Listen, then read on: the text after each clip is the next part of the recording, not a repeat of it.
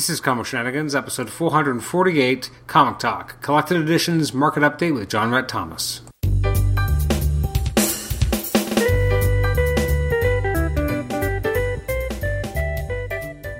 Welcome to the Comic Shenanigans podcast. This is episode 448. Wow, cannot believe it's that many episodes. 52 more, we're going to hit episode 500.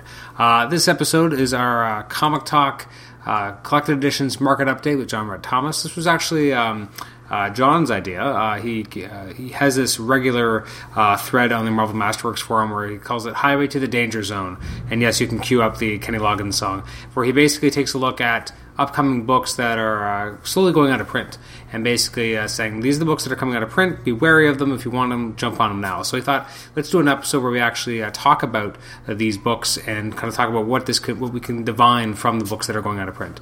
You can email us at comicshenanigans at gmail.com like the show on facebook rate and review us on itunes subscribe to us on itunes and listen to us on stitcher.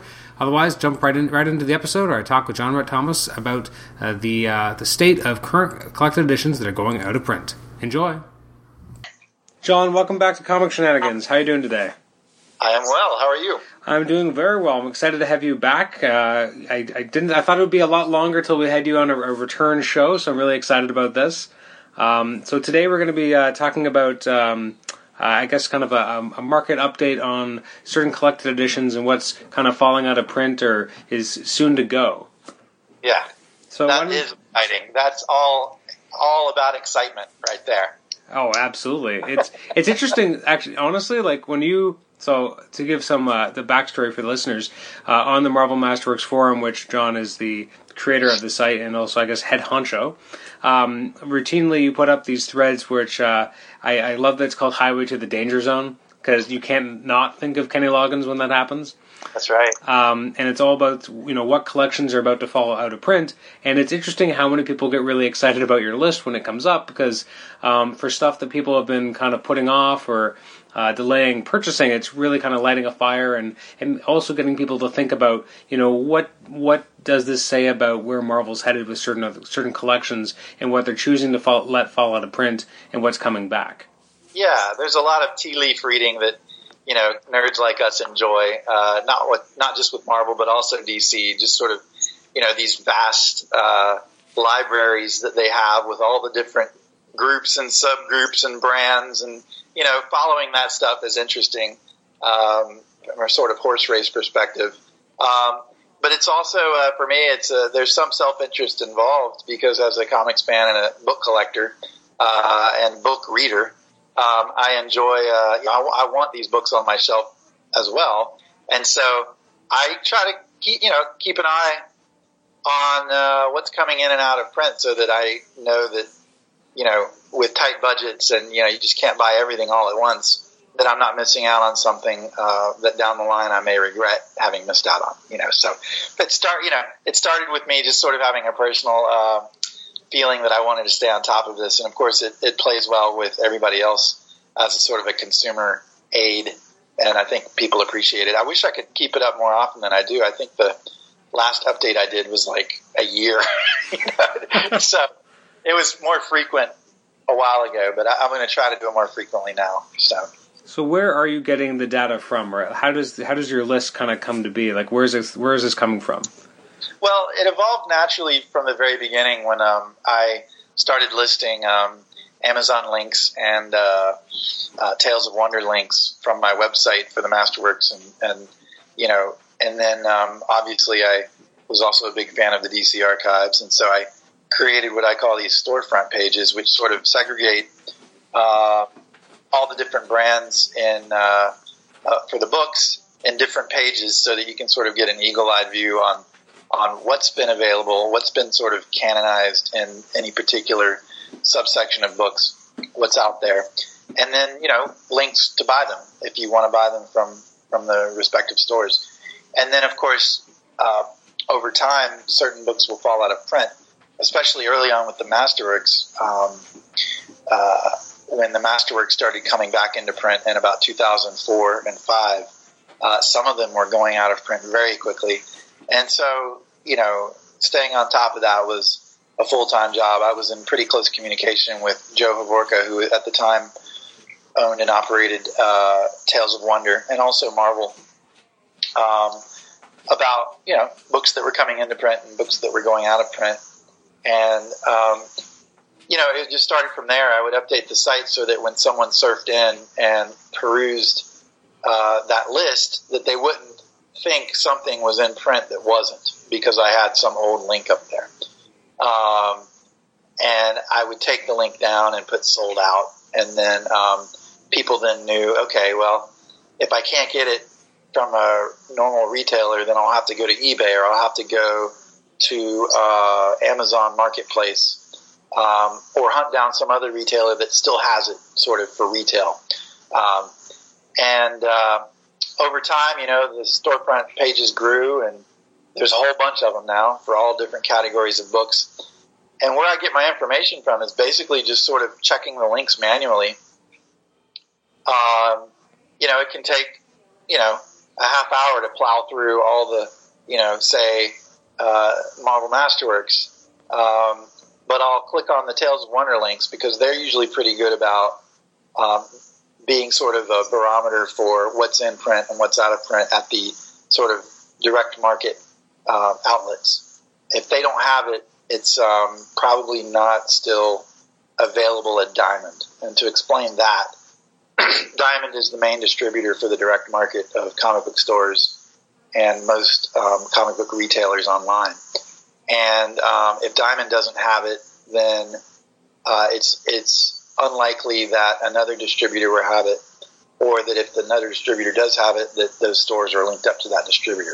Long story short, if it's out of print at tells Wonder and they're not getting it back in stock, then that defaults you over to Amazon or eBay or places like that. Okay. So, um, so then I cross-reference my Amazon links, and sometimes I'm surprised because a book will sneak up on you, and like, not only does Tales of Wonder not have it, but Amazon no longer has a live link, and it's it's only available through Marketplace from Amazon. And so sometimes that's sometimes the book is still really cheap, and sometimes it's not. So um, if I suspect sometimes sometimes I suspect that maybe a book still is in print, and I'll run those uh, SKU numbers by Tales of Wonder, and they'll let me know which ones are in print and which ones are are out of print and not coming back in stock, and then I'll you know keep the pages updated uh, with that information as well. So I hope that makes sense. It does. That's a tremendous amount of work. Like I hope people appreciate that because that's that's insane. like, it is. It is. I do when I get on these little jags, which I do about. I try to do about every three to four months. Um, I'll do you know one or two different pages a day, and I devote about a half hour to forty five minutes to those pages, and then do other things with my life. Um, but uh, you know, it takes some time to go through the masterworks, and takes some time to go through the omnibus and the premier hardcovers and the essentials and the ultimate collections and all that stuff. Um, and uh, but the end result is that at least when I do these updates, that you have pretty much the you can take a look at that whole page all at once and sort of get a good idea of what's in print, what's out of print. So. So let's, I guess, maybe let's talk a little bit about um, the kind of the most recent list that you posted. Uh, I guess it was um, what a week and a half ago, or actually just exactly a week ago. Um, what, uh, what, what kind of jumped out at you first? I mean, obviously you break it down into a lot of different sections. So uh, maybe from the Marvel Masterworks uh, kind of section, what kind of jumped out yeah. at you as a bit of a surprise that was kind of going out of print now?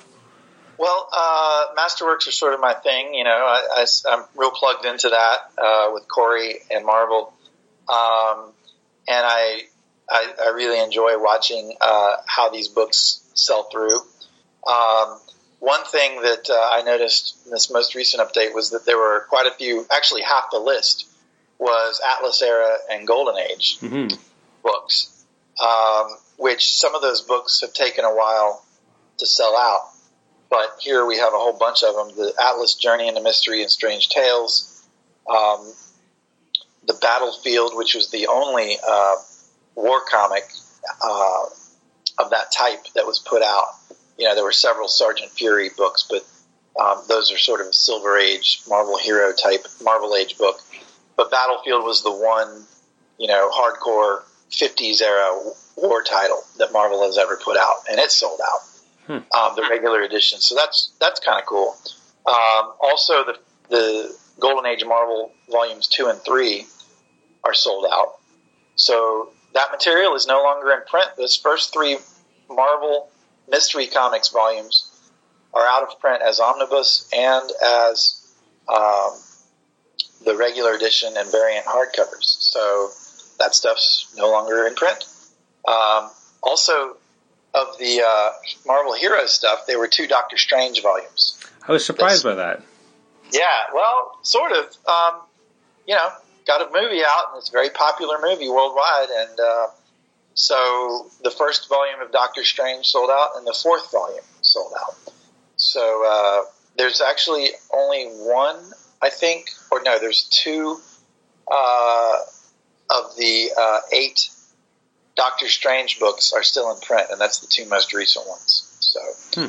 you know, these these masterworks are selling, man. That, that's you know, that whatever print runs Marvel's putting on these, uh, we found sort of an equilibrium where they're selling through. It seems like at a pretty decent rate, and I'm sort of proud of the Masterworks for doing that. I mean, what's, so. what's interesting to me there is that on the Doctor Strange front, to jump ahead a little, is that you have the Volume One Marvel Omnibus going out of print as well at the same time. Like you'd think that they would have tried to stock a little bit more of that, considering the success of the movie.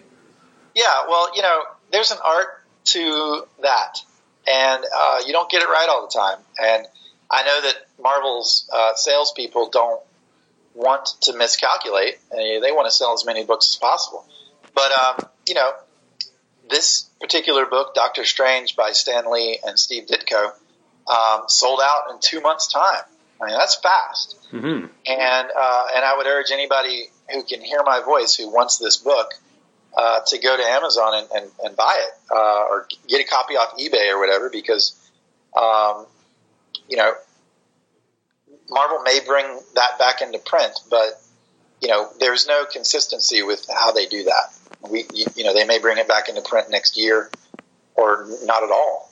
Um, but right now, um, the list price of that book was hundred dollars, and so right now on Amazon you can get a brand new copy for eighty dollars. Um, and a used copy for seventy-five dollars uh, from some pretty reputable uh, high feedback rating dealers. So, you know, for now it's still under list price, so that's good. Uh, but I, I, predict that, you know, probably the next time we talk um, comic shenanigans, that uh, Doctor Strange Omnibus Volume One will be through the roof. so, and the other the other omnibus to mention was War of Kings, um, which also sold out very quickly, and that's uh, you know that's a pretty huge title. Um, you've got uh, the Guardians of the Galaxy, which are really hot, and you've also got the Inhumans, which are uh, probably not as hot as the uh, Guardians, but you know, Marvel certainly wants to people to buy Inhumans comics, and mm-hmm. so you've got two different fan bases that are sort of fighting over a book like that.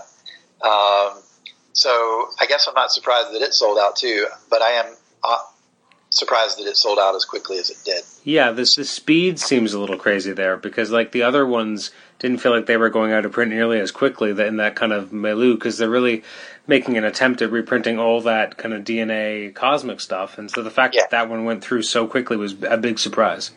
Yeah, but you know it's not unprecedented. Um, you know there are uh, there are examples on, on, across all lines where uh, Marvel uh, you know, did not meet demand on an initial print run and sold out very quickly. And, um, you know, so it's happened before and it'll happen again. And that's why you kind of, um, it's important to pre-order the books that you really don't think you could live without. You know, the books that you absolutely feel like you have to have on your shelf. Um, pre-order them so you know you're going to get a copy. And, um, and then I would keep a list of books that you don't want to live without, but maybe can't afford right now and just sort of keep an eye on those. Um, you know, check in every month or so and and see what's happening with them because those could sell out too. Um, you know, but then there's you know this isn't all doom and gloom. I mean, some books are hanging on for a long, long, long time. Um, there are examples of Marvel, Marvel maybe printing too many copies of a book, and they don't sell out until there's a big blowout sale. You know, mm-hmm. so well, Ultimate, Ultimate, Comics Avengers kind of feels like one that kind of goes into that you know that kind of category by Mark Millar under the omnibus category because that's been out like a long time. Yeah, it has, and um, that one actually, uh, I believe, has sold out as well. Um, I don't know. Did I make that part of the last list? It's on the most recent list under your listing. Yeah. yeah. So that's sold out, and um, it's still available. There's plentiful copies of that on Amazon. I'm looking at right now. The highest priced new one is twenty eight dollars, which is very very affordable. Oh my goodness! And, yeah, and that's a brand new copy. Um, so, and that's a cool book. You know, that that's a pretty underrated you know set of stories by Mark Millar. Um, and it's got all of them in that book. All the all that series of comics from that particular couple years that, of Ultimates that Mark was writing are all in that book, and um, so it's a cool book, and uh, I have it. so I want to jump back for a second on the Doctor Strange front because you, would mentioned the, the, you know what kind of prices you were seeing. Now I'm Canadian, so obviously I see very different prices on Amazon.ca, but it's actually significantly cheaper on the Canadian version, which is interesting because you'd expect it to be a little bit more expensive because of exchange. Oh. But it's yeah. it's like uh, sixty eight dollars Canadian for the Doctor Strange omnibus. Hey, that's great. Which I think I might buy as we speak. You should. Because um, I've been I've been putting it off, but now that I I know it's uh, it's on its way out, I definitely want to take advantage because that's a great collection of stories. So people can people listening to this podcast can live vicariously through a guy in Canada buying a Doctor Strange omnibus. That would be awesome. I think people would be into that. um, yeah, see that book is still in stock from from Amazon Canada. And you know another thing that um, people really need to uh, look at is that if you have an Amazon US, if you live in the United States and you have an Amazon account, you can buy from Amazon Canada and Amazon UK, and um, you can find some very favorable prices on on books. Absolutely. Um, and uh, the way that um, you know the economy, global economy, is going right now, you know, the pound isn't as strong as it was, you know, a while a couple of years ago, and um, not only can you get um, really uh, discounted prices uh, on on especially like uh, I'm thinking specifically of CDs right now because I just bought a Fleetwood Mac. I'm a big Fleetwood Mac fan, and they put out this super duper deluxe edition uh, of one of their albums, and it's like a box set, three CDs and a Blu-ray and a vinyl LP and all this stuff. Well, on Amazon US, it's full list price. It's like hundred dollars, and but from the UK, I got it for sixty-two pounds. Um, and that's when you look at the prices on Amazon UK, that includes the VAT. So when I put it in my uh, checkout uh, cart, they deduct the VAT from it. So the, it's like 20% lower than what you see as the listed price. And even crazier than that is the shipping costs from the UK across the ocean to the US is only about four pounds. What? Which, yeah, it translates to like five dollars shipping. Okay. And so that's ridiculous. I got that, I know. I got that. Um, I got that box set for about thirty-five dollars less than I would have buying it from Amazon US. That's amazing. So, it, yeah, it's, it's, interesting because from a Canadian perspective, when I like if I try to order something from Amazon.com, the shipping kills me. Like it's it's so expensive to ship just from the U.S. to Canada that it ends, and then you also have to factor in currency conversion. That half the time it ends up actually not being a deal at all. It's about the exact same that I would just pay just buying it through Amazon.ca. So it's interesting to hear you having such a great experience from going to the other uh, affiliates, whereas as a Canadian, it's like the completely different story. Yeah, exactly. And another thing too, um, I remember uh, my buddy Jess, who lives in the UK, and um, he does all the banners on my message board for him. Uh, there was an example of a omnibus that went out of print before I got a copy, and that was the Wolverine and the X Men by Jason Aaron book. Oh, yeah. And I really wanted that book, and it just slipped slipped by me. And next thing I knew, it was sold out at Tales of Wonder, and I went on. Um, Amazon, and it was like crazy. It was like $150. But they had one one copy in stock uh, from a marketplace seller in the UK that was very reasonably priced. It was like, you know, eighty dollars US. So I bought that and had it shipped to uh, to Jess, and he's still babysitting my Wolverine and the X Men omnibus. Uh, I don't have it yet technically, but I, at least I have it, uh, you know, theoretically.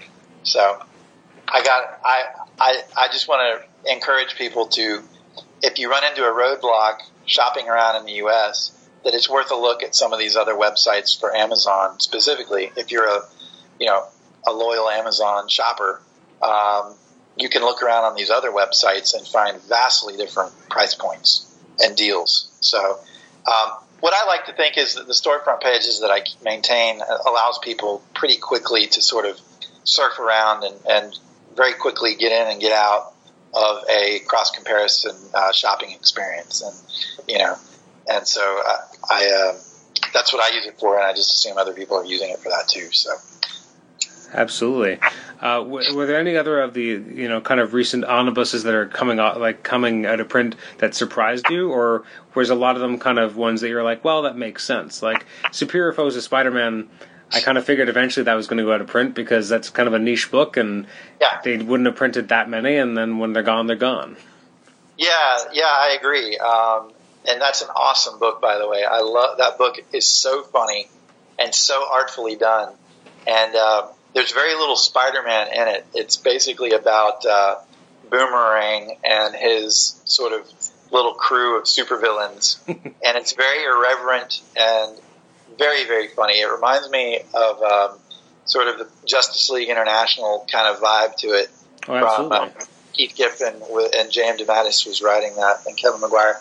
It reminds me a lot of that. Has that same spirit, and um, and it's so I highly recommend that. It's still very affordable right now. You can get it for half off from marketplace sellers or probably on eBay too. Um, and uh, that's that's one I guess um, hung in there for a while. It was it, it it took about a year I think to sell through. Um, not really look not nothing else really jumps out at me is I guess X Men Avengers Onslaught has sold out, which makes sense. Um, I think that was out for about eight months. Um, the Uncanny Avengers is finally sold through. Mm-hmm. That one was maddening because they put that omnibus together, which is a stellar, stellar book. That series by Rick Remender was fantastic. But it ends on a uh, cliffhanger. It ends on a cliffhanger, and then they did another five issue series that was not included in the omnibus that came out after the omnibus. And I don't know how that happened. But maybe if they do a second print, they'll you know, stick that one in there. Um, that is interesting, but I guess they they had I guess I can't remember the exact release date, but I feel like the omnibus for Uncanny Avengers was hitting as Axis was coming out. Like yes, was, so. which is an interesting. Usually, when they bundle together these omnibuses, they're not you know, to sell a new event or to, you know, kind of get people caught up because usually you have the, you know, the premier hardcovers of a book, which is what they did with Uncanny Avengers, and then suddenly you got this omnibus out of nowhere. It was a very interesting decision because it's just not what I would have expected and didn't kind of fit their traditional model. Right. Yeah, it was. I think that the, the seeds of that might have been sown early on when uh, Axis was sort of supposed to be um, sort of a self-contained storyline in Uncanny Avengers, and then they parlayed it into a big Marvel Universe-wide event. And uh, so, probably somewhere along the line through that, uh, things got a little confused as to what books were going to come out when and how they were going to, you know, repurpose all this material in collections and things like that. So that that may have had something to do with it. So I also thought Onslaught would have been kept in print longer, but that's just because I have nostalgia goggles. Right. Uh, and I can't help myself. Like I actually recently picked that up for myself, and I'm super happy that I did because I would have right. eventually kicked myself for not getting it. Well, you know, Marvel has brought um, the Age of Apocalypse back into print. Um, mm-hmm. They did a second print of that. I took advantage so, of that. Yeah, me too. And um, they so it's you know if there's demand, they'll bring back Onslaught as well. Um, I know that David Gabriel at Marvel keeps a close eye on sales levels. And, you know, he not only has access to sales levels, but he also looks at sales velocity, you know, how quickly things sell out. And sometimes we think things, you know, sell out quick or take a long time, but there's probably analytics that are more complex than we, you know, have on the outside. And then also he's talking to retailers all the time. And if, uh, retailers are saying, dude, you gotta, you gotta bring that onslaught back, then you probably will. Um, but if it's all crickets out there, yeah, you know, if they sold every, if they sold, if they, every onslaught consumer has his book on the shelf, then it doesn't really matter how fast it sold out if there's nobody left out there to tap, you know. Yeah. Um, but what I'd like to see is sort of a prelude to Onslaught uh, hardcover, you know, to cover all the stuff from before. Um, I enjoy the oversized hardcovers that are covering the X Men, and um, so that would be kind of cool.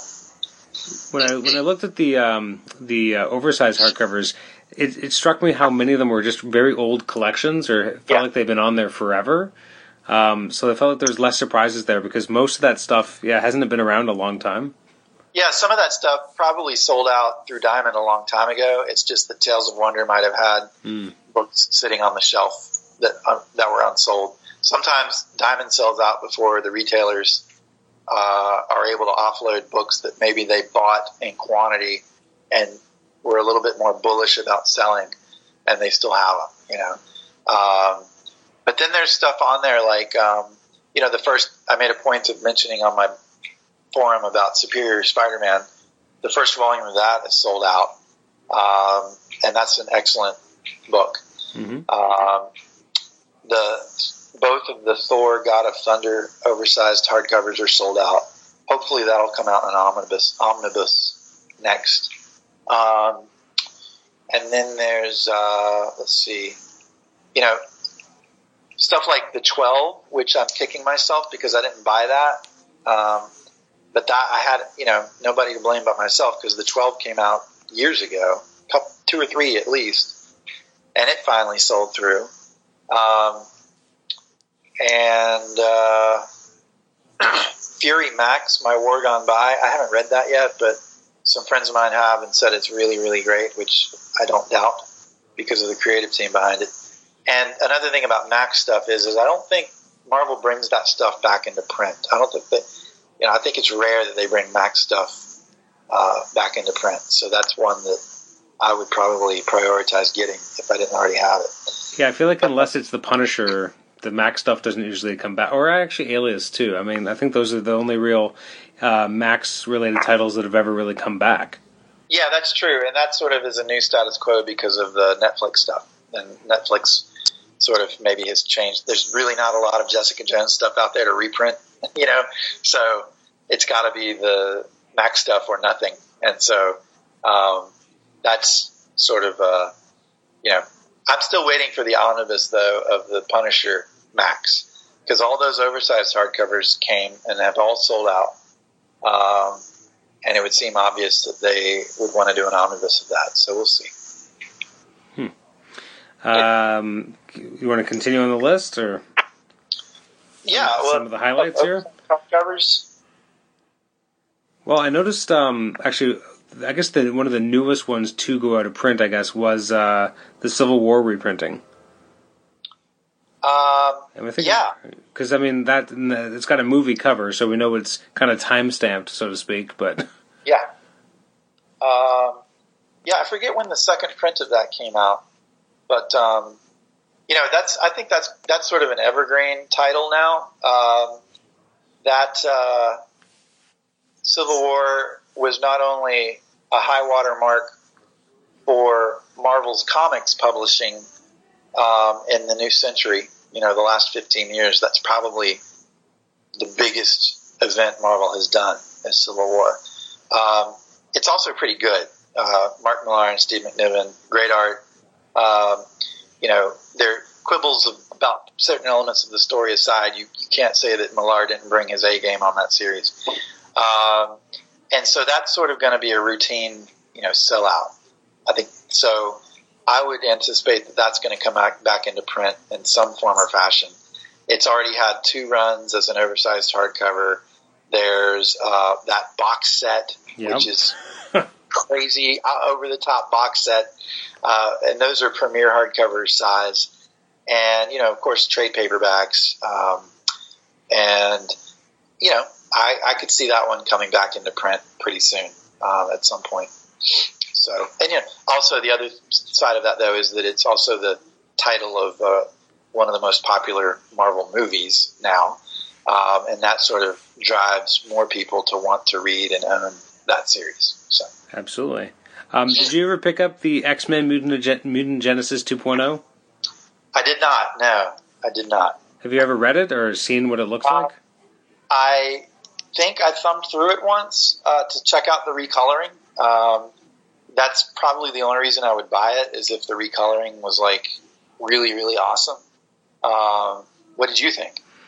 I really liked it. I I picked it up kind of on a whim, and um, I, I, I, a lot of people have very strong feelings about recoloring, um, and I I don't want to irk their ire or bring up their ire, but I actually thought it was really entertaining. Like it it really made it feel different. Um, I mean, it was still the great art you knew, but colored in a more vibrant, you know, modern techniques, and uh, I really liked it. I mean, it doesn't replace the original, obviously, but. Right um, yep. Although, uh, to be honest, now I kick myself because I don't have the Marvel Premiere hardcover cl- of the um, of the original Mutant Genesis. I have it in trade somewhere. I think it's part of like X Men Visionaries or something. I, I can't remember exactly what it is, but I don't actually have the hardcover of that of that collection, which kind of bums me out to kind of go with my 2.0. Right. Well, do you have the Claremont and Lee Volume Two omnibus? I don't. I I I, I passed on it. Okay, well now you, you do not deserve any pity.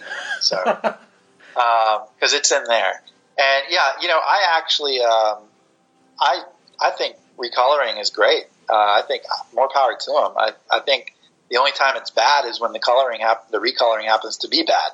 Hmm. But sometimes the recoloring can be really good, and, and it can be sort of revelatory of uh, the art in a different and, and novel way.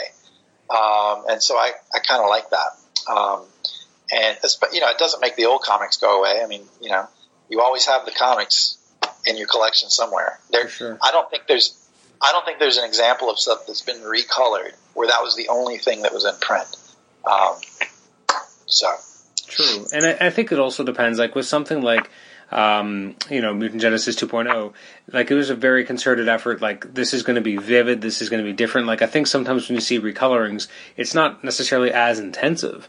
Like if you look at the sheer amount of work it would have taken to recolor Mutant Genesis, like I feel like that's very different. Like that's I've seen some other recolorings and it never seems to be quite on the same scale. Like it's almost like they're updating, but they're not overhauling. Whereas this felt like a completely different you know, it was like going from uh, a, VHS to like a you know a, a 4K. Like it was that different right. of, a, of an image. Whereas some recolorings I've seen haven't been that drastic, at least not to me. Right. Although I'm also well, colorblind, so who can tell? Uh, uh, well, you know, to me, the hallmark of, of, modern recoloring of classic material is the covers that uh, Cory Sedlmeier commissioned from Dean White for the Masterworks, the soft cover Masterworks. Um, those are just so freaking amazing. I, I, I, love almost every one of them. Um, it's just a really cool take on some of the iconic art that you know from from you know the '60s and '70s Marvel, and uh, Dean's uh, Dean's uh, modern palette and his sensibility really kind of brings that stuff alive in a different way. And I'm not. I would never A B stuff and say his is better here. His that you know his is better here. You know, I I'm not going to play that game. I'm just going to enjoy both of them for what they are. So absolutely I like, like that stuff. How did you feel about the uh, Thor by Walt Simonson omnibus? Well, um, I never. I mean, I have that. I uh, didn't. I believe it or not, still have that omnibus shrink wrapped. Oh, really? wow. I haven't even uh, I haven't even gotten into that book yet to to see. So uh, I don't I don't know how that stuff looks recolored. So we should talk afterwards. Okay. After you've read that. I like it, but I, I, know a lot of people object to it, and I think some right. people maybe object to it less on um, on a if it's actually good kind of level and more of a principle that they want it as it was originally presented. And I I understand that perspective as well. Like it's I can I can kind of see both, and it's kind of to draw a, not direct comparison, but like you know, you watch Star Wars and you have all these odd versions, but you don't really have the the original release version doesn't really exist in a high right. definition format, and people want that, but they don't want the you know the special editions that got kind of cleaned up and changed later, which is somewhat similar to this type of idea. Right, right. Well, you know, Cory is uh, full full speed ahead on Thor and Masterworks, and you know, it'll be another five years, I guess, but uh, we'll be doing Masterworks for the uh, you know for that era of Thor, and now that'll be in the original coloring palette, Absolutely. uh, which I don't think a lot of people are going to argue with. No, I feel Um, like that's going to be a very popular run of Masterworks. Yeah, yeah, I agree. Um, it may come out in a, an Epic collection before that. I don't know. Um, we'll have to wait and see on that. But if the Epic collection comes out, they will also be in the original uh, coloring palette. If you want this recolored version, it's pretty much the omnibus as of now. That's that's exclusively where that material is available. Well, I guess there's al- weren't there also the Thor Visionaries? I mean, those are long out of print, but I mean, I guess in I theory, don't think those were the recolored ones, though. Were they? No, I think those are the originals, were right? Yeah, those are the original coloring. So I think you can find the original coloring there if you really didn't like the Yeah. recolored in the omnibus. Right. I guess you're right. The omnibus is really the only way to get the recolored version. Right. All those are out of print.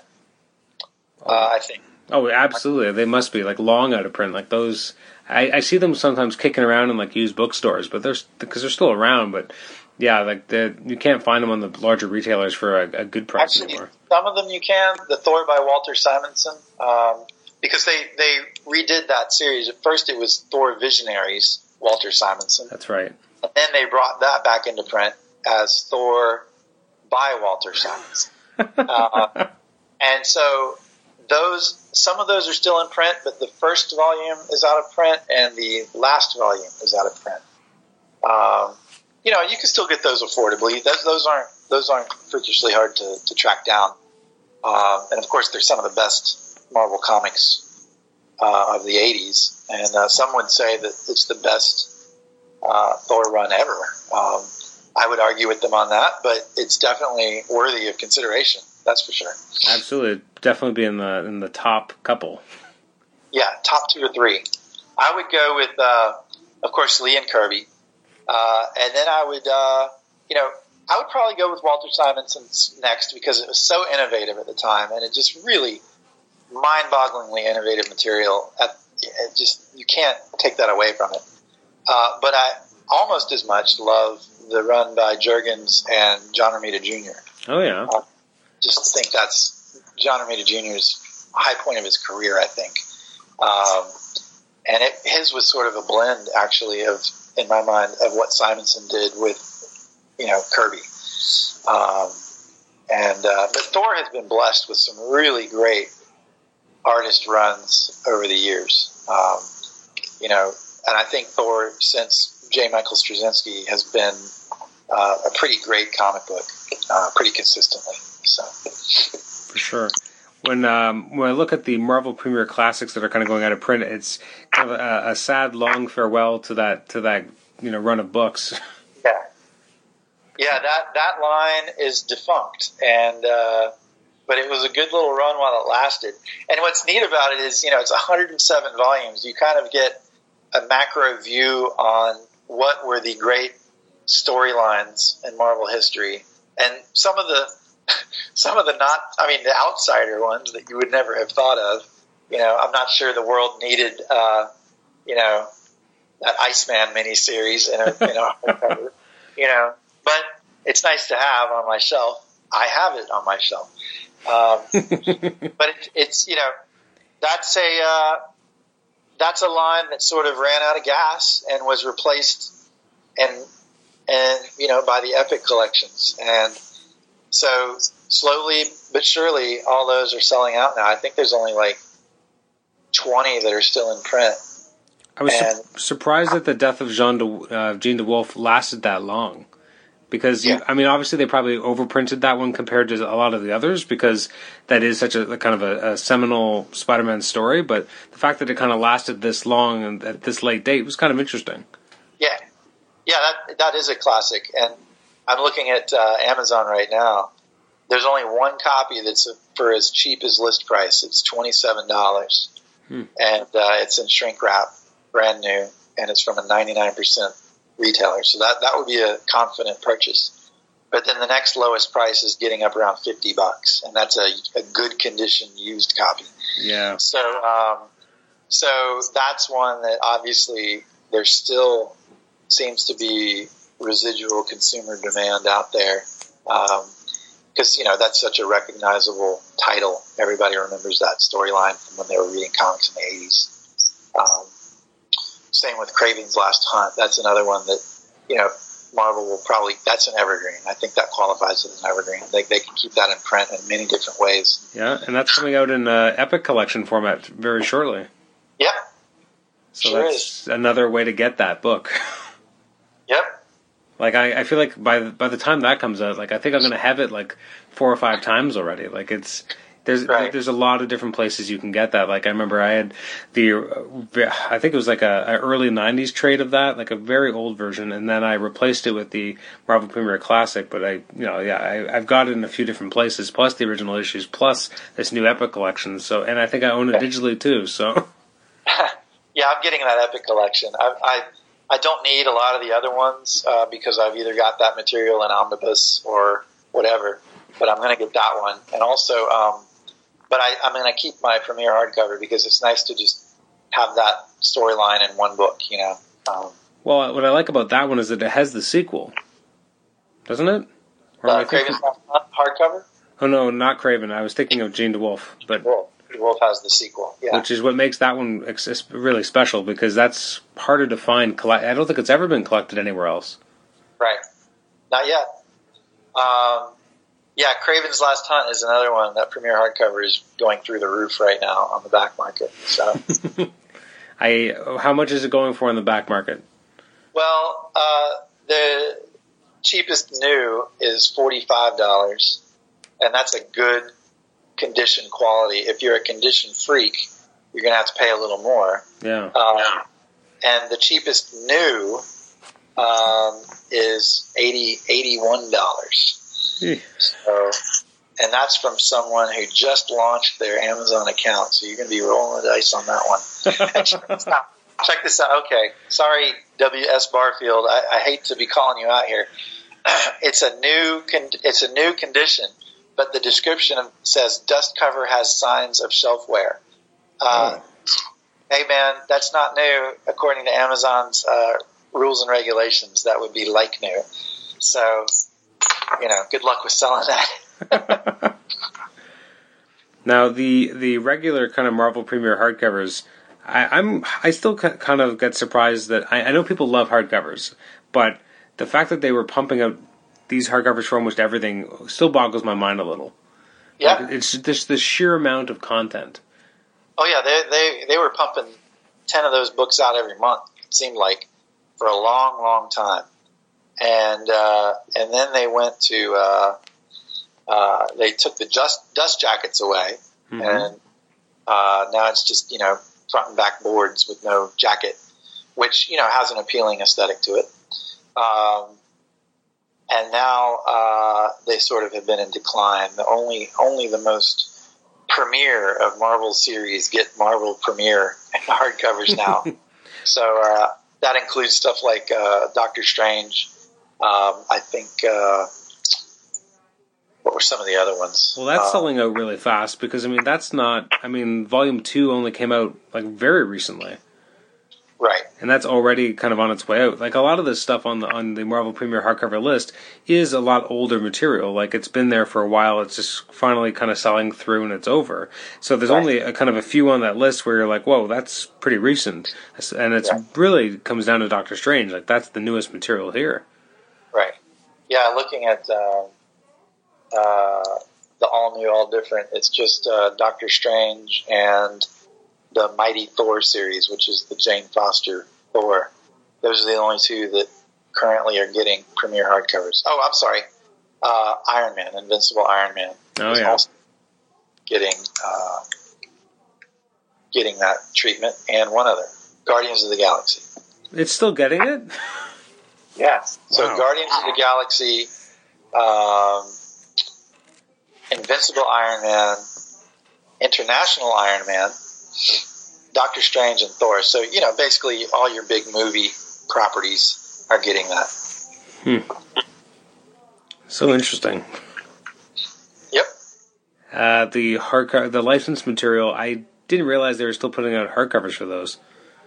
Um, like what? Which ones? Um, actually, I, to be honest, I'm not sure if I even knew that they were in hard, hardcover format.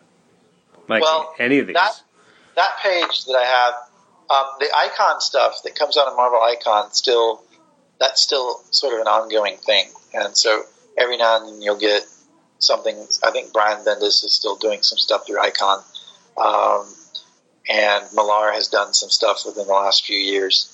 Um, they're also bringing back some of Bendis' stuff through the Icon imprint, like his Jinx and uh, Fire, uh, Powers, stuff like that.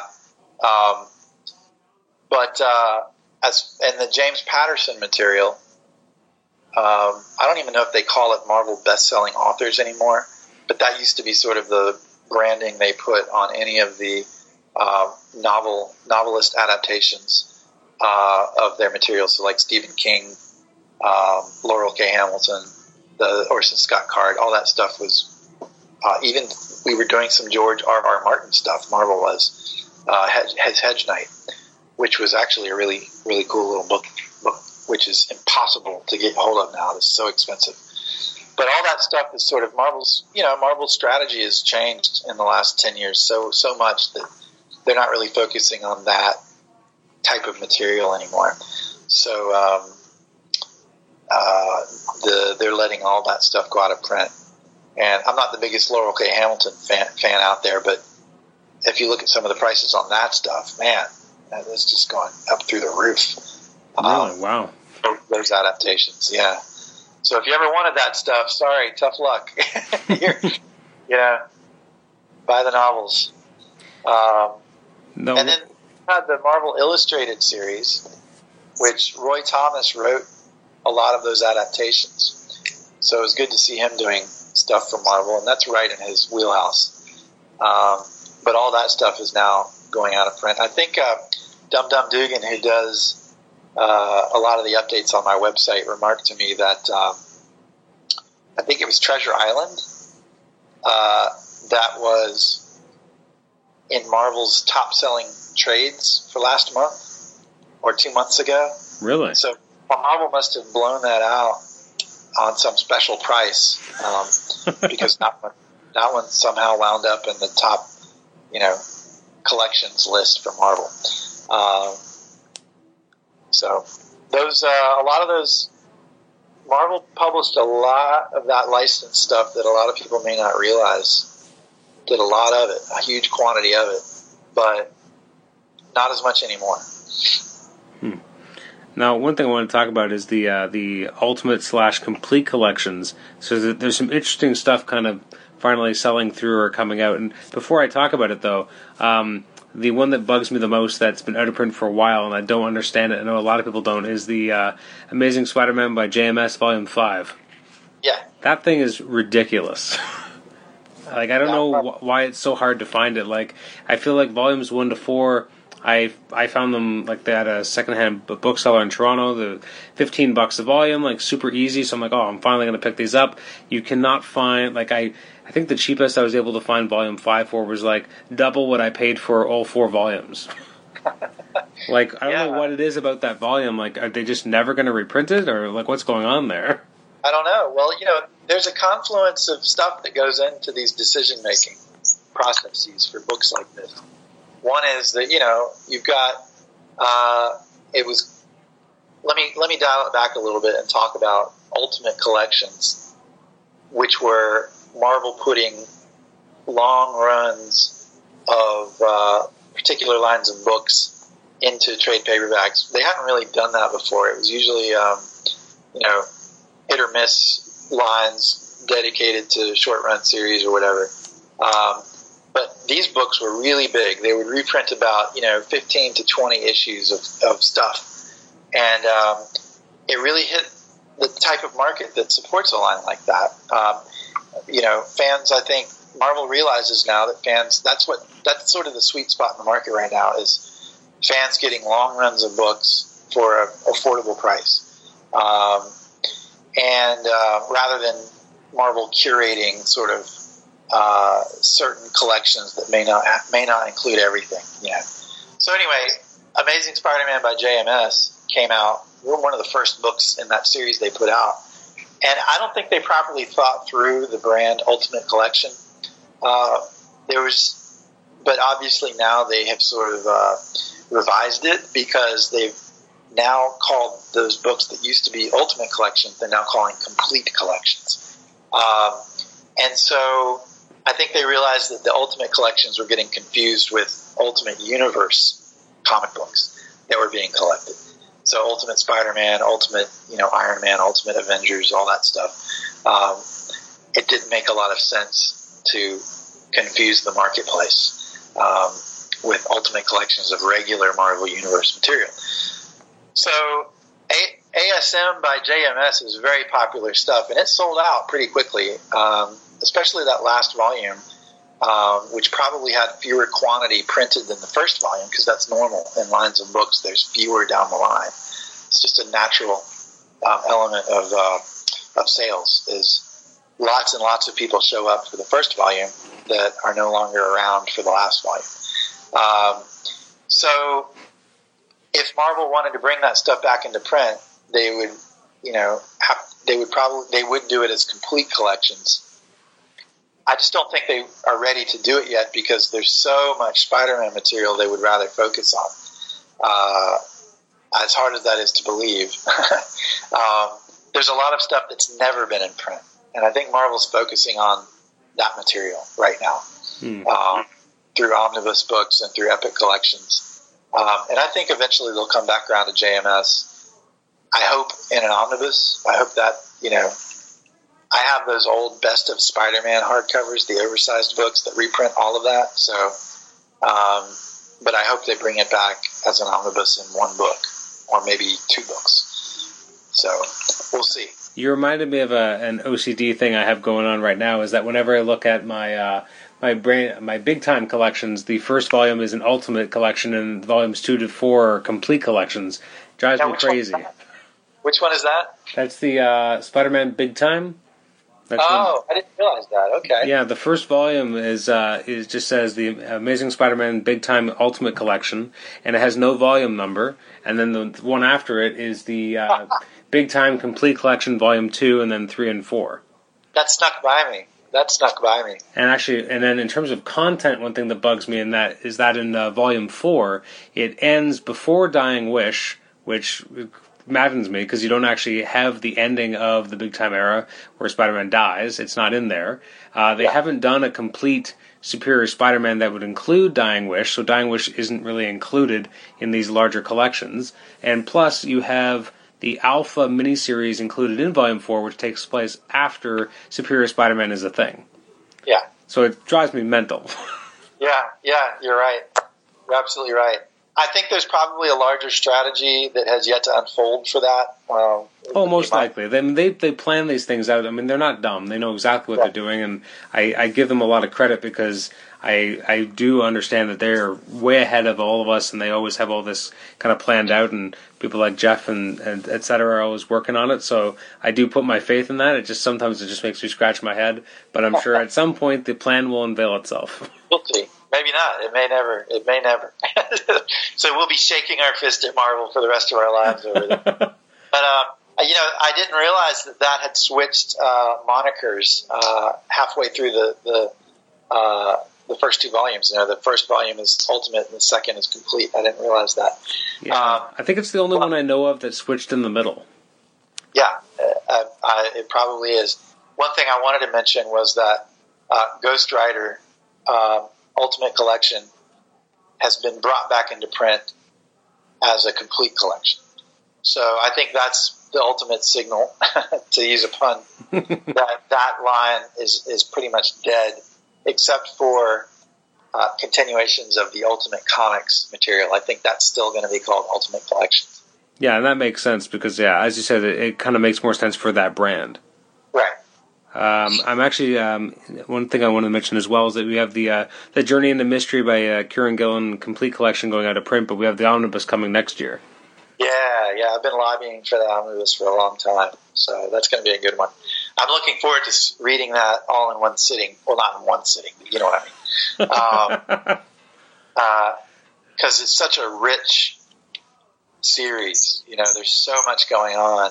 It's a very clever series, and uh, and I want to reread it. Um, so I will do that through the omnibus. Um, with the, the the kind of the Marvel classic trades, I was more interested in some of the volumes that are kind of disappearing now. I mean, you got the kind of the last uh, the Hulk Visionaries by Peter David. It makes sense that that's slowly going away finally because obviously the trend is eventually going to be towards the epics kind of collecting that material. Um, right. The kind of proto epics, the I guess Pardon and Regression going out of print as well. Yes. Uh, which is interesting, and then uh, all the Marvel First books kind of disappearing as well. Like I guess they finally did sell through. Hey, that's cool. I like those books. Uh, you know, we were kind of laughing last time about the omnibus for the Marvel First 1990s omnibus, but I think as trade paperbacks, they're awesome. I think they're really cool. You can have on your shelf the first major appearances and you know first issues of all the different major Marvel characters. That's kind of neat, you know. Oh, for That's sure. I, well, I think it it works for. And this is a little unfair, maybe, but I think it works for like 60s and 70s books because those, for the most part, aren't you know part one of a story. They're the story. You get like a full appearance. Right. Uh, I think having I think that was more my problem with some of the '90s stuff. Was I mean, obviously some of the material might be suspect, but also the fact that it wasn't necessarily a full story. You were getting the first chapter of a story, and does that really work um, in terms of what it's trying to do? Right. So I think I, I actually do like the Marvel first, especially the '60s. I mean, some of those intro stories are so short that it's perfect. You can get so many crammed in. Yeah, and you know, there's a lot of um, non-traditional comic book fans out there that are really in, you know, they, are not heavy volume buyers or readers. Uh, but they kind of get off on the idea of like reading all these first appearances, first issues that are in their minds, um, you know, sort of pinnacle Marvel achievements. You know, it's like the first issue of Iron Man and the first issue of, you know, Amazing Spider-Man and stuff have, there's the mystique about them. And um, so for those people to have a book that has all that stuff, um, you know, is really cool. And I think it also serves as sort of a relatively low cost sampler for that material that they, if they really like some of the stories, they can then go pursue them in other collections with a maybe a more, you know, targeted reading experience for that character. Mm-hmm. Um, so that's cool. I'm, I'm happy to see those books going out of print. That's a healthy sign that those books um, are meeting uh, fan demand, and that's cool. And I know Jeff York uh, and his little crew people work really hard to, to you know, get those books organized. Um, the other thing is, like you mentioned, proto epics. It's kind of neat to uh, sort of look at a list of those books, and I think it slowly dawned on Marvel that uh, as they were making these books, which were you know 400 to 500 pages in length, which compiled chronologically big, long stretches of uh, you know comic material from the major uh, characters and teams. That they were they were onto something with that strategy. Uh, you see stuff like um, the Bill Mantlo Hulk stuff, like Pardoned and Regression and Crossroads, um, which uh, came out, and people really dug those. They're like, "Wow, these are kind of like, you know, sort of the essentials, the, the dream of the essentials, you know, which was to have all the stuff on my shelf, except it's in color. And uh, all those are sold out now. And um, the Trial of Yellow Jacket Avengers book sold out. Um, the X Men Ghosts book um, is sold out and going for a lot of money now. So I is think Marvel. Really? Wow, I didn't. I didn't yeah. think that would. Well, I think people are realizing that if they want to continue their reading experience from the Masterworks, that they, you know, they, will need that book. Because I don't know how soon that's going to come back into print as an epic collection. Hmm. Probably not for a while. Um, so, uh, Marvel looked at the success they were having with that style of book and said, we could build a whole brand around this. And so they did. And uh, the epic collections were born. And I think people really, really, really love the Epic collections. Um, I think when you look at what Marvel's doing with Epics and with Masterworks, those two lines in conjunction are just a fan, a comic Marvel fan's dream come true. You know, because um, it's they're they're doing um, they're they're repurposing that material for two very different, uh, largely very different uh, buyer markets, and every both sides are getting their needs met. Um, I think um, people might want to argue with me on that point, but you know. One thing about the the proto epics, I remember um, when it first came out because it was so big, was uh, Captain America: The Captain. I think that was the first one. Was that the first one of those? It's so yeah. big. I know. Like, and it was a good price, and I was like, I how can I not buy this? Right. Like, right. and, and I don't think I'd read a lot of that material when I when I when I actually came out, and it was it was it was such a it was such a huge swath of, of material, and it was yeah. I'm glad obviously that the epics exist, and I'm glad for the success of these proto versions. I'm the one I kicked myself because I didn't get it was the Trial of Yellowjacket. Uh, which is impossible to find. Yeah, I yeah that's uh, I had that and I, I sold it, but um, because the Masterworks are are right around the corner on that stuff. And mm. That'll all be uh, collected in um, Masterworks uh, sooner or later. So, you know, when Masterworks will be an omnibus of the same Masterworks material will be my priority. And so if I, if, if I come across material that is duplicated, I'll usually sell the trade paperback version to fund my uh, continued buying of comic books. Yep. Um, well, I, I, get. I'm, I mean, on on a DC front, I remember I um I was a big fan of Gotham Central, so I picked up all the original trades, but there was missing material because they just didn't print it in those trades. And then right. they, then they came out with hardcover versions, which included all the missing materials. I bought those, had to get rid of the old trades, and now like I keep pushing myself because I find the omnibus for a really you know fairly good price. It's like seventy dollars or so. Um, but I'm like, do I need this? I have these four collected editions already in in hardcover format, and I I I find myself continuously wrestling with, do I pick this up in omnibus? I don't need it, um, but I, it's right. gorgeous. Right. Well, my my opinion is that if if uh, if it's a book I really like and it comes out in an omnibus, I'll get the omnibus because um, I like I like fewer books rather than lots of books. You know. True. That's.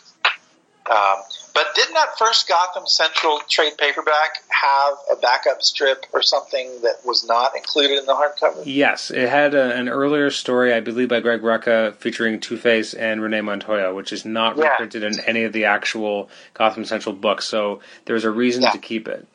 Yeah, exactly. And so I, I didn't realize that when I sold off the trade to get the hardcover, uh, that the Renee Montoya story was not in the hardcover, and it, I got very angry after that. so. DC, I'm shaking my fist at you right now.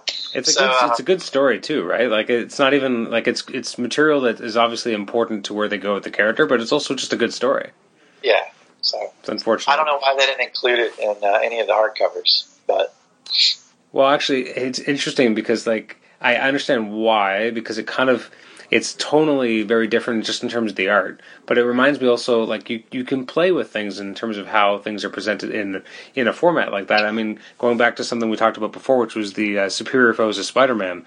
Um, there's two issues that were kind of fill-ins that are now included at the back of the omnibus, so it doesn't actually ruin the main flow of the story anymore. Right.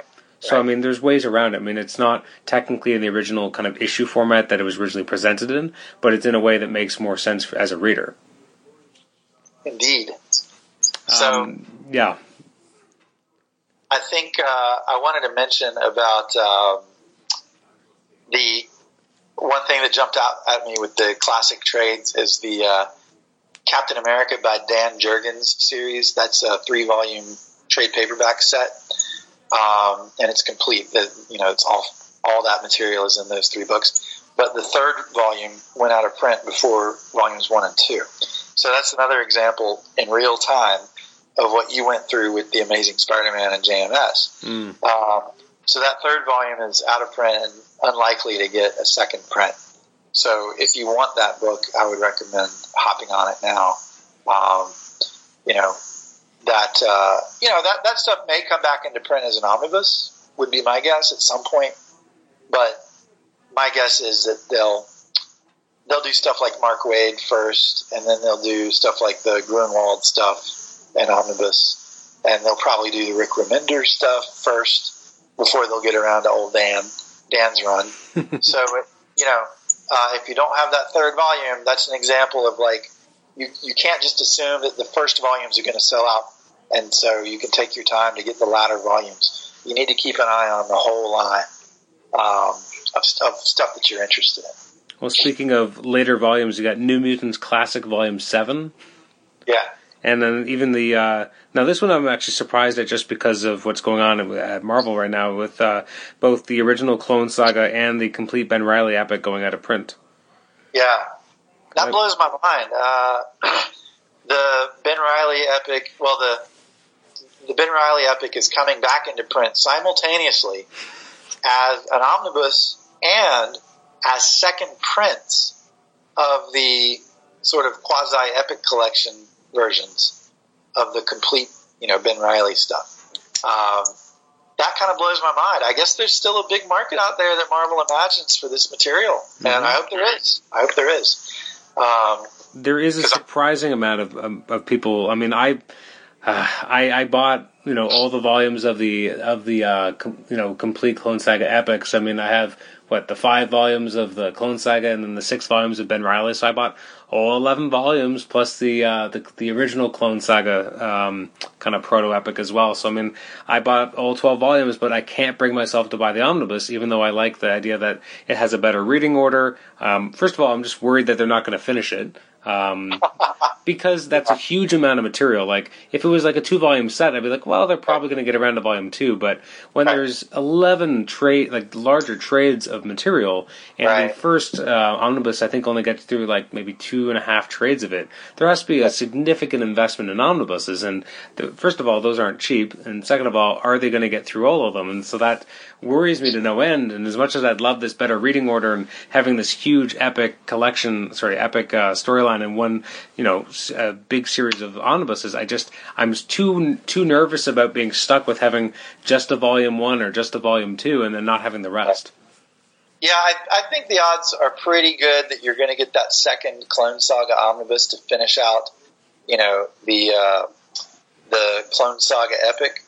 Um, so I'm pretty comfortable letting go of my Clone Saga epic trades. However, I'm holding on to my Ben Reilly trades. Uh, you know, I anticipate that those will also get the omnibus treatment, but I'm not going to expect that it will. Um, and anticipating and expecting are, are two different things. So, um, so I'm going to, as a precautionary measure, hold on to my Ben Reilly trades. So probably a good idea. Uh, ones that surprise me that are going out of print are the Infinity Gauntlet. Um, yeah. Because you'd think with you know what's coming next year uh, in the movies that you'd think that they would you know be working on keeping that continuously in print, um, as well as um, Daredevil Born Again. Just with the success of the Netflix show and the fact, and actually the Frank Miller and Klaus Janson collection as well, the volume two, you'd think they'd be keeping that more readily available because it's very you know close in tone to what the TV show has done. I think they will. I think um, DC has always had a priority of keeping stuff in print in a very seamless fashion. Um, and Marvel has had a whole different philosophy on that. They don't mind letting stuff sort of fall out of print for a little while. And then they build up, you know, buyer demand through their retail network and through, you know, what they think the, the fans will want. Um, and then they'll bring it back. So I would anticipate that something like Born Again will come back into print, probably as you know, maybe a second print of that soft cover. True. Um, it had a, it had a premiere hardcover. Um, it was part of the omnibus. That omnibus by Frank Miller Companion. It was in there, and that's had two printings. So, um, so you know, that's something. I think Born Again is one of uh, Marvel's evergreens that they look at. It's just that Marvel Marvel doesn't make a priority of making it a seamless transition between printings like DC does. So, you know, but I would not think that that's going to be out of print for very long. It'll it'll come back at some point somewhere. Very true. Um, another one uh, with Marvels coming out of print, I keep hoping they'll do a uh, kind of a Marvels omnibus that not a omnibus because it's almost too big, but I want them to collect uh, that and the sequel, and then also all the kind of bonus material that's been released over the years because it's a great series. I have the Marvel Premiere Classic of it. I just want it with the the sequel as well, all in one spot. Yeah, which which series are you talking about? Uh, Marvels. Marvels. Oh yeah, yeah, yeah. But, yeah, Marvels is another. You know, I should probably start a thread on the forums about which Marvel books are considered sort of evergreen titles. Hmm. Um, I think Marvel's definitely is one of them. Um, Marvel thinks so much of it, of course, that they did a big, one of those massive, what do they call it, platinum collections or something, which are yep. you know, they're like the size of a Taschen art book. You know, they're they're just huge, way bigger than an omnibus book. Um, and um, yeah, you know that Marvel's Eye of the Camera series wasn't that bad. It was pretty good. I, I liked it. Well, I liked it a um, lot. It was an, it was a nice thematic kind of uh, you know conclusion to that story, and it was nice to kind of see the '70s characters popping in.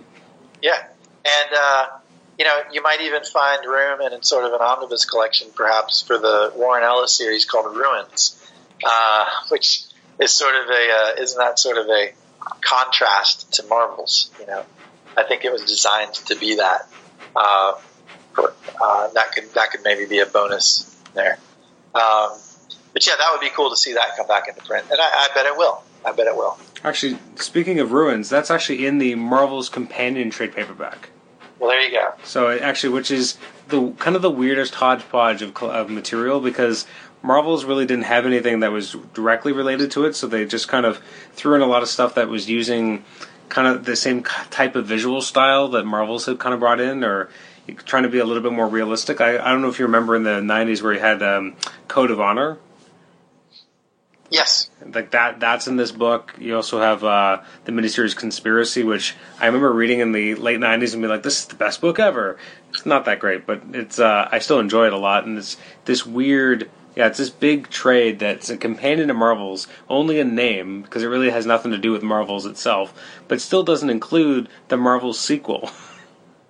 Huh. Like it's the companion, has yeah. other stuff, but it doesn't actually have anything that right. is directly related to Marvels.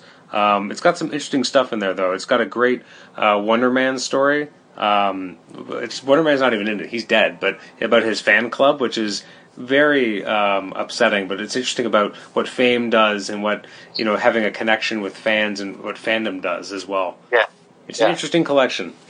Yeah. So, so well, I, you know, I actually forgot until you mentioned Ruins, I completely forgot that it even existed.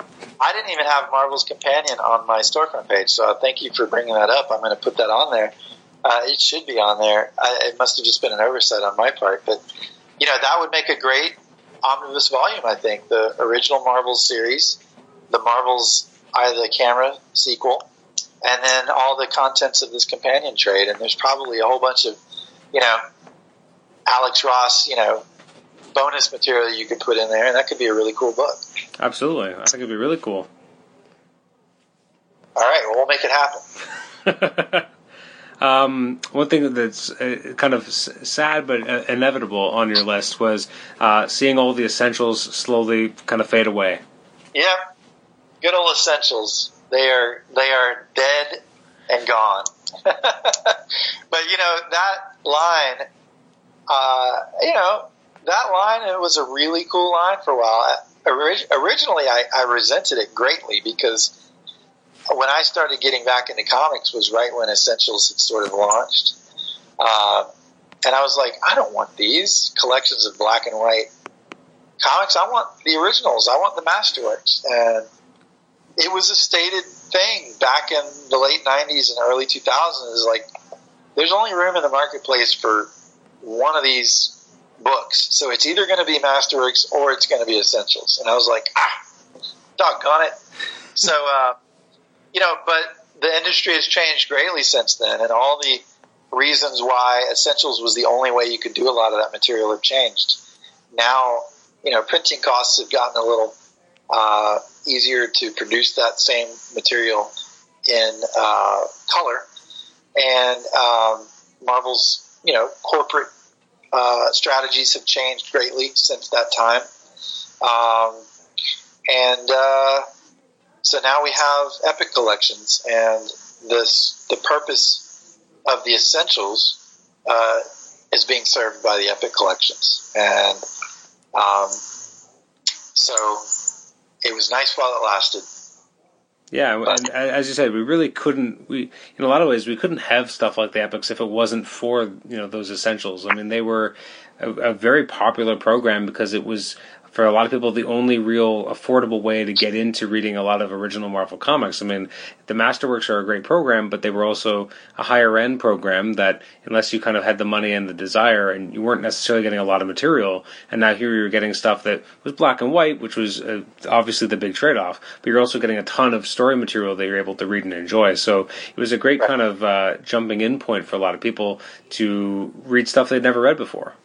Right, exactly and uh, like some obscure stuff too, like you know, Man Thing and uh, you know, ra- like Rampaging Hulk, the '70s uh, Hulk magazine that you know wasn't necessarily um, rare, but it wasn't commonplace, and people a lot of people didn't even know that stuff existed. And you know, actually, I like that Essentials volume because it was originally in black and white. Same with the Tales of the Zombie. So I have those essentials on my shelf because those match the original reading experience. Likewise, with Dark Horse doing the Savage Sword of Conan um, collections. Uh, but for the color material, um, the essentials were good pretty much only for getting large amounts of material in print so that people could actually read those stories. But as far as appreciating the art, uh, you know, I just didn't, I, I just didn't see it. Uh, now, a lot of people did like the fact that you could see, you know, the artwork without the coloring, and you could really focus in more on the, you know, penciling and inking textures of the work. And I get that, but um, but for me, as far as the comic book, the original, the totality of the original reading experience, the essentials were limited at best, hmm. and so color color collections have always been superior to me, and the Masterworks and Epics um, sort of have shoved Essentials off to the side and into oblivion. so when you were when you were checking the um, the DC books that were going out of sale, actually, did you did you put a link to the most recent DC ones or no? Not yet. I, I'm going through them right now. Um, so there are you know a bunch of um, archives and omnibus volumes that have been going out of print. And uh, like, for instance, I think since my most recent update, all three of the JSA omnibuses has, have gone out of print. I think I haven't double checked this with Tales of Wonder, but I think the first Flash Silver Age has gone out of print. It's no oh, really? longer.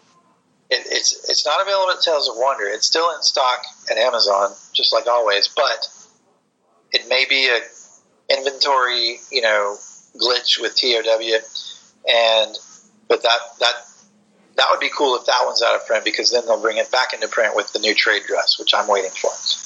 Um, but look at it, Batman by Neal Adams has gone out of print. That sucker's getting expensive. Um, Animal Man by Grant Morrison has gone out of print. I'm hopeful they'll bring that back into print. Um, and um, the classic trades for DC, um, there's some stuff on there that makes me want to hit myself in the face. Like the Firestorm, the Nuclear Man trade went out of print about you know four or five months ago. That's the '70s uh, original '70s run by Gerry Conway. Wow. Um, and I missed out on that. that I, I, could get that for twenty to twenty-five bucks. I just don't have the money for it right now. So, um, you know, um, by my lights, the Jeph Loeb stuff is out of print now. The Long Halloween and Dark Victory are both out of print and trade. But those are those they'll bring back into print. Absolutely, those are. I mean, it's interesting how many different versions of that they'll come come up with because yeah. they've been absolutes. They've been. I think aren't they doing like a noir or unwrapped version of that now? Like they are, yeah. Like there's so many different versions of that. DC has. We talked about evergreens with Marvel. They have way more evergreen titles than Marvel does. and so they're they're really good about keeping those things in print. Um, I've noticed that the saga of the Swamp Thing stuff has the hardcovers that they put out and the soft covers are now sold out, and the decks are clear for a new run on that material. And we had heard about that coming out in omnibus, and then now we're hearing that it won't be coming out in omnibus, and I, that's frustrating to me because um, that material begs to be in print. It's such high quality stuff, and so I'm hopeful that we will see an omnibus collection of the early 70s material, all of it, not just part of it, but all of it, even the lesser stuff, and then the uh, the 80s stuff. And again, uh, the first what you know 20 issues of that before Alan Moore deserves to be in print too, so people can read that stuff. A lot of people haven't, and yeah, it's not Alan Moore, but you know, it's still interesting stuff. So there was life. There was life before Alan Moore. That's right. That's right. So, uh, so Swamp Swamp Thing stuff has been selling out, and um, the Superman Man of Steel, the John Byrne stuff, those are selling out. Um, I can't imagine that stuff won't be in an omnibus at some point, like hopefully soon. I, I would just die to have that material in oversized hardcover. That'd be great. Same with Justice League International. Um, oh yeah, I would just be very very thrilled. I'd be happy just to have that on better paper. Right, right. Like, like when because it, has been reprinted, but I mean it wasn't yeah. on great paper. I mean that's the thing. Like some of their older collections just didn't have you know some of the production values that we're more used to in some of the Marvel releases. Not always, but I mean, there's been a few Marvel releases in the last few years where I've scratched my head on the paper. Um, I think the um, uh, Age of Apocalypse Prelude is an example of that. Yeah. A book where I, I, I don't understand what happened. Like I, if I pick up my issues from the '90s, they have better printing uh, or better paper, I should say, than the trade that came out 20 years later. That just doesn't right. make sense. Well, DC, uh, like the Justice League International books, to be specific, um, that paper stock seemed to me purposefully to emulate, you know, or, the original comic book paper stock. Okay. You know, more in that flavor. Um, and uh, yet it's you know it's sort of a, an interesting contrast that it's a high quality hardcover book with you know that kind of old school um, paper stock.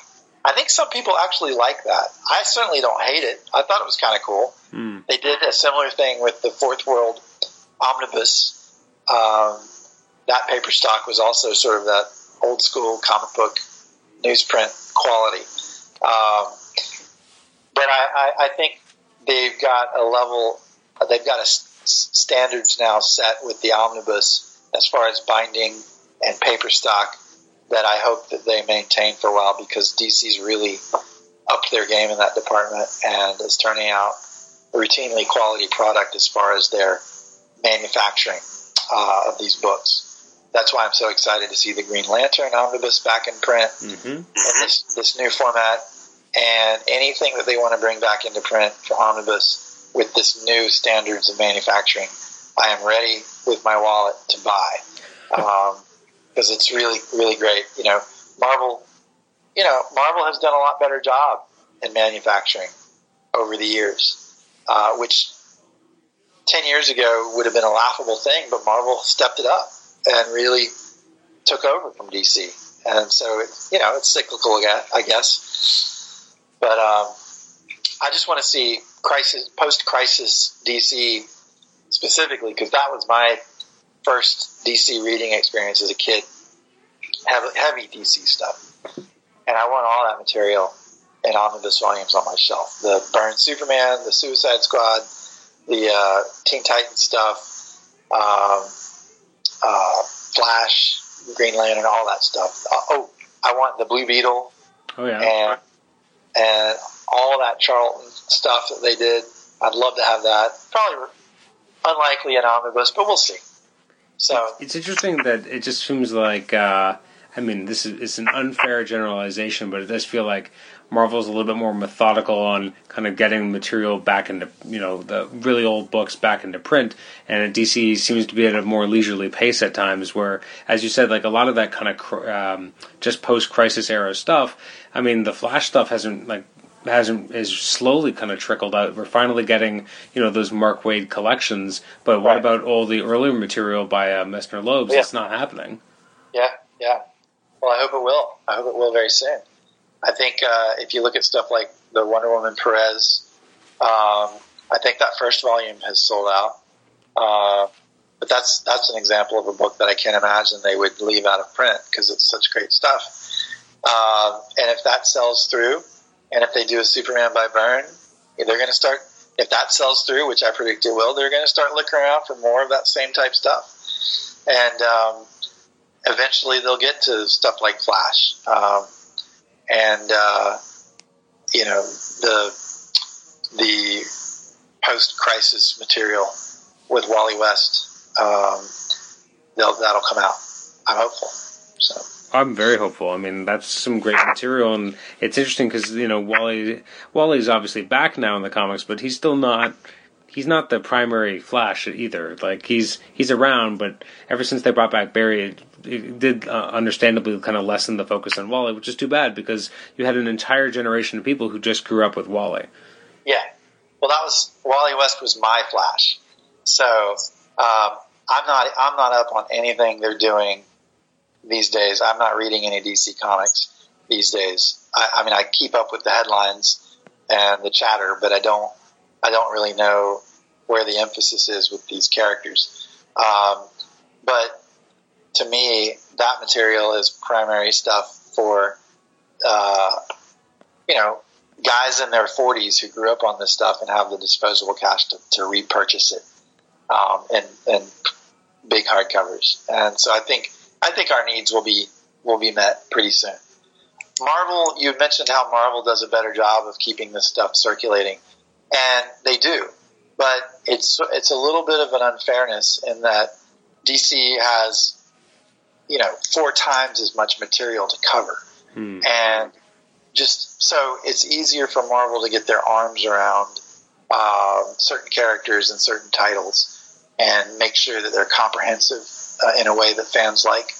Whereas DC, it's far more difficult to do that, and so you have like if I was a Legion of Superheroes fan, I'd be pulling my hair out. It's like, you know, the classic stuff has come out with archives, but man, there's just no consistency with anything post crisis with Legion. No. And, uh, and, but hopefully soon that, that will change in a big way. I hope. So, um, we'll see.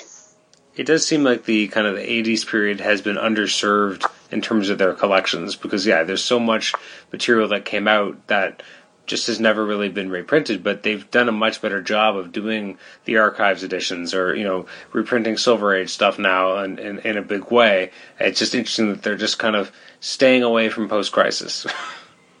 yeah, yeah. I, it is interesting. It is interesting. Like people love that stuff. Like there's a reason why people love that the post-crisis Superman is back, is because that's for a lot of people that's just their Superman because he was their Superman for 20 years. Like that's. Right it's understandable if you have an entire fan base who grew up on a character they're going to want that character and they're going to want to be able to go back and you know rebuy these things these adventures and buy these you know bigger collections of doing it. I mean whenever they do collections like you know death and return of superman they sell. Uh, right. people grew up on this stuff. This was their first exposure to superman. Right. It's hard for me to to to know uh, the emphasis DC puts on certain characters and certain eras of characters currently, but I know I know that there is um, some thought in the different branches of, of a corporate entity like Marvel or DC that they want to keep they want to keep some sort of synergy between the different departments and what's what's going on now currently in their books. So um, it may be that they want to stay away from versions of Superman that sort of conflict in some way mm. with the one that they have in front of people now, either at the movies or um, in the current line of comics. That's and good, so, good point. You know, I know that I, I, know that there was a big deal in the like people were like, when are you going to reprint? This is in the mid 2000s. When are you going to reprint Christopher Priest's Black Panther? Because uh, they had come out with a couple of those trades, and then they went dark. That series. Hudlin's and Romita Jr.'s new series had just come out, which was sort of a new take on the character. You know, uh, to to a great degree, uh, very different. And Marvel probably could have put out more Priest Black Panther trades, but they didn't because they wanted to keep the spotlight on this new version without people saying, "Gosh, you know, this new version sucks." Because the only Black Panther you need is this stuff coming out in the trades. Just just read that instead. If you've never read it, it's a better experience than the new one. They don't want to. They don't want to open themselves up to that kind of scrutiny. So they, that may be the case with some of this post-crisis stuff. It's hard for me to say because I'm not on top of what they're doing to offer any kind of uh, you know suggestion that that's what's happening. But um, that may be. I don't know. But I think the pendulum swings, man, and that material is high quality stuff, and so there'll be there'll be uh, room for it at some point. We're already, like I said, we're already seeing it with Wonder Woman. Um, so now we need to see it with uh, Superman and especially you know Batman in a big way would be nice to see uh, as well.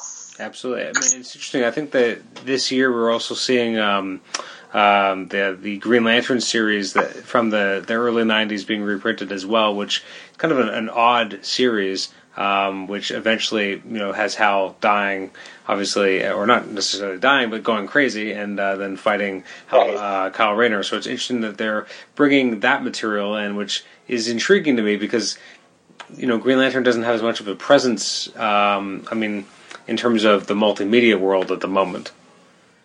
Right. Whereas you have right. a character like Flash who has a successful TV show, and, and right. again, but again, it makes sense what you said. You know, like why would they necessarily want to promote a character like Wally when you have Barry? Right. Right. Yeah, great. Poor Green Lantern had that horrible, horrible movie, and then uh, you know, and then wasn't invited to join the the first iteration of the Justice League. So, but I, I'm I'm happy with the I mean, pretty soon we're going to have all of the 60s and early 70s material in print and hardcover. Um, so that's that's good enough for me right now. um, and hopefully, the 70s, deep into post Neal Adams, uh, Denny O'Neil stuff will be taken care of next. Um, and then, you know, we'll go from there. Do you have any final thoughts you kind of want to share before we uh, sign off for today? I don't know. We, we got off on the DC tangent, which was kind of fun. Um, I will be doing the updates on those pages uh, imminently, like in the next week or so. I think I should have all those updated. Um, I, I, did I did want to mention that Dark Horse's Chronicles of Conan uh, series has actually reached its culmination phase. I mean, it's it's complete. I think they've done virtually they've done everything in the main line of Conan the Barbarian and all the other lines. Um, the only thing they haven't done yet, there were some smattering of miniseries in the 90s uh, and even early 2000s uh, from Marvel that has yet to be collected. And I, I, they may they may yet be collected. But I did notice in my recent updates that there were just so many of those trades that are going out of print. Mm. Um, and there's quite a few of them that I do not have. I have all the first like 14, and then at some point I kind of lost track of that line, and so it's it looks to be a very daunting thing if I want to go and buy all those. So I, am not sure that I will. Um, I'll wait until the next thing happens, which may or may not be an omnibus or a hardcover collection. It may be bringing the trades back into print, or maybe it'll be nothing. I don't know. It's hard to read with Dark Horse. Yeah. But if anybody is interested in Marvel's Conan comics, you really should take a quick look at what's going on with the status of Dark Horse's collections because there, since my last update, has been what I called on the forum a bloodbath. it's there's a lot of them that are going out of print and catching probably catching a lot of people by surprise. They caught me by surprise Hmm. So that's one thing I wanted to sort of mention. Excellent. Uh, I will mention that uh, during the course of this podcast, I did end up buying the Doctor Strange omnibus. Awesome. And I was lucky enough to, for some reason, get eight percent off, and I'm like, all right. hey, you're living right. Yeah, I was like, all right, that's gonna that's more than my taxes, so that's uh, that's great. So thanks for that. awesome. Well, I know you live up in Canada, so just make sure a polar bear doesn't come along and eat your book. I will try my very best to make sure that doesn't happen. Okay, because as far as I, I grew up in Florida, so all you Canadians live in igloos with polar bears running around, and you know, and so you read read well, your comic books by the Northern Lights. Uh, of, we're so, uh, we're dodging hockey pucks and polar bears. That's right. That's right. So be safe. Well, thank you so much, John, for joining us uh, for this kind of market update. And uh, yeah, at some point we should uh, do it again. For sure, man. Be fun. All right. Thanks you so much. All right, Adam. Talk again. We'll do. Bye bye.